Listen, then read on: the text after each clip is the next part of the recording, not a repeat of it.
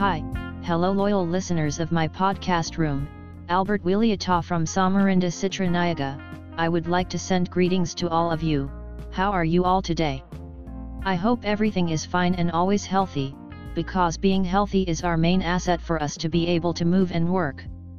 Hopefully all of you have completed all kinds of important matters that you have to do right now, so that later you can relax more and sit back and listen to my stories in my podcast room tonight.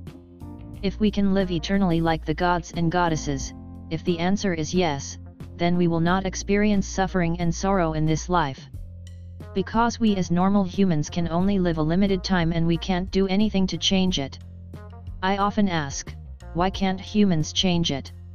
And why humans are not given immortality in this life? And why must there be death that separates us from our brothers? And many millions more question after question in my brain that is constantly looking for and looking for answers.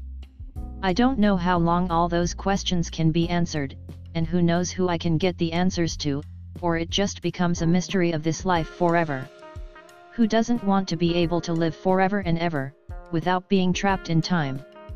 I feel there is injustice in this life, I feel that many mysteries are still being kept secret and should not be opened and spread.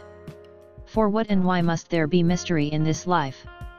Is there really a secret organization that has kept that secret from us humans? But why are they keeping it secret from the public? Do you also think so? Why can't we change the destiny of our lives as humans and we just surrender to what is our lifeline?